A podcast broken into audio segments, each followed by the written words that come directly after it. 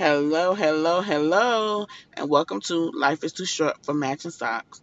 And we are here with another segment of Question of the Day. So take a deep breath with me.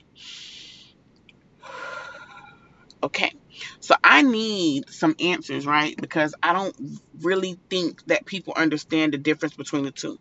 So, and I really want you guys to dive into it.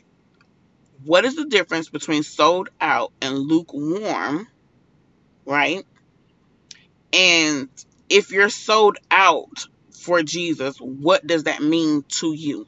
So it's a two part question. I ask that you go to Life is Too Short for Matching Socks Facebook page and please like, share, and comment. I really want to interact with you guys. Um, and let me know. That's the question of the day. What is the difference between lukewarm and sold out, and what does those two mean to you? Whichever one you are.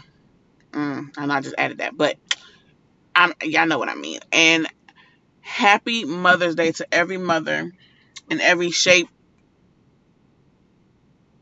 to every mother in every shape, weird or form.